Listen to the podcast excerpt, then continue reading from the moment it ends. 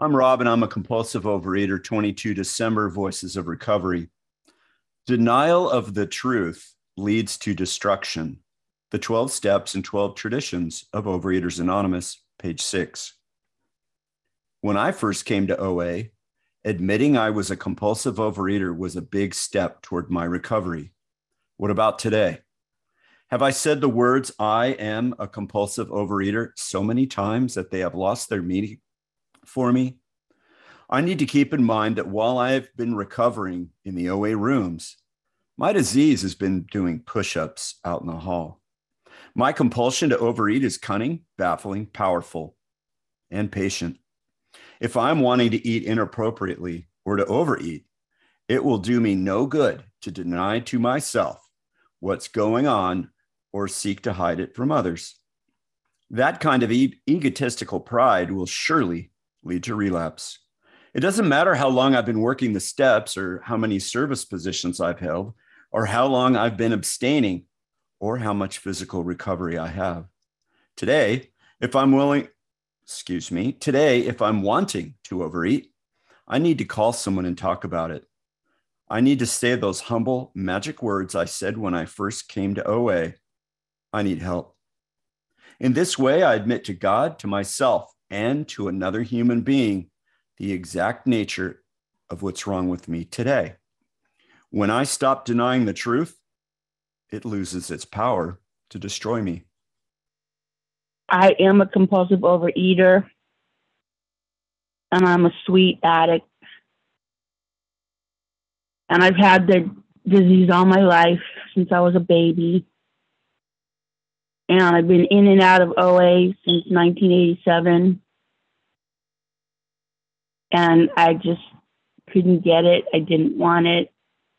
I was angry about it. I didn't accept it until March of this year when God struck me willing to finally recover about my food issues.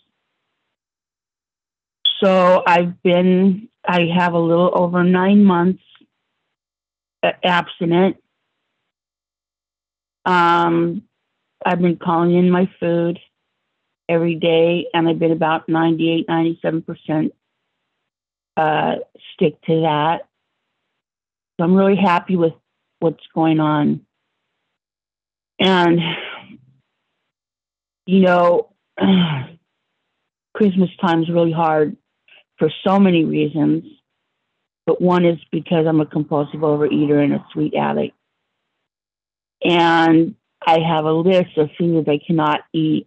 One, not even a bite, because one is too many, a thousand never enough. And one of those things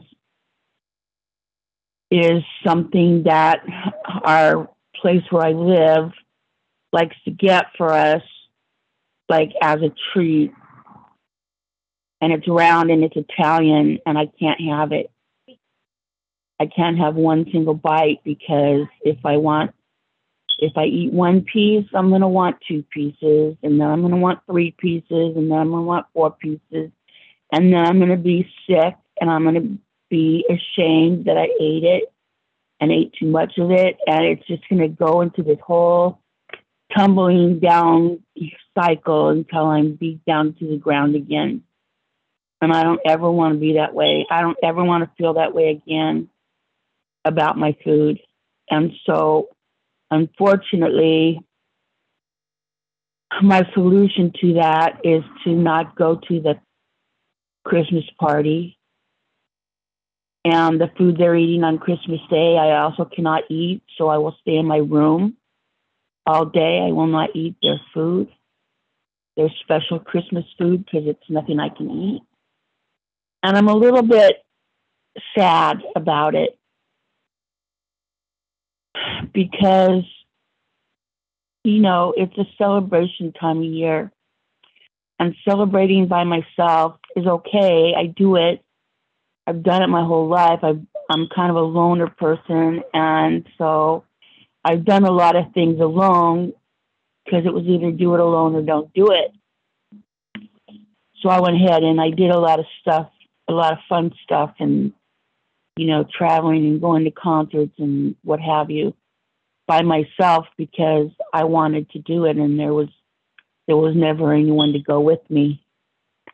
But um,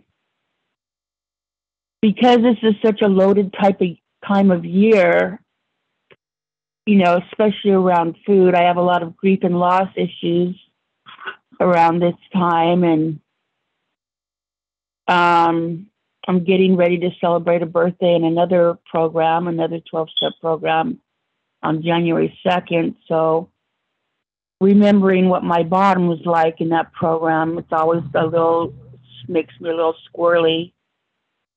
Um, but I'm just glad that um,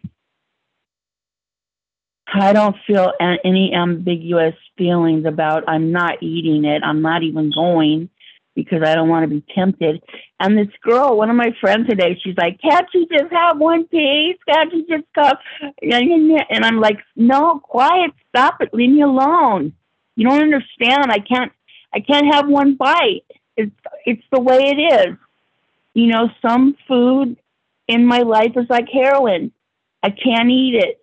I can't have it. I don't want it.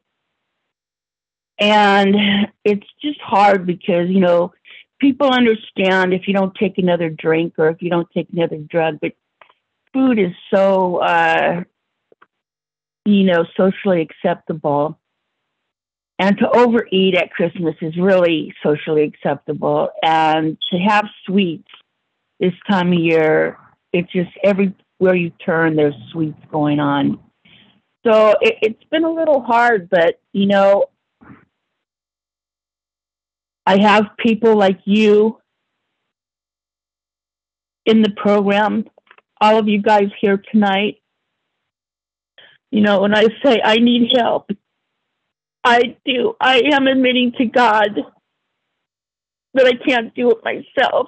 And thank God for these meetings. That's all I have to say. Thank God for Rob being of service to us. It means so much to me, and it's so much, uh, such dedication to service, you know, on his part. And um,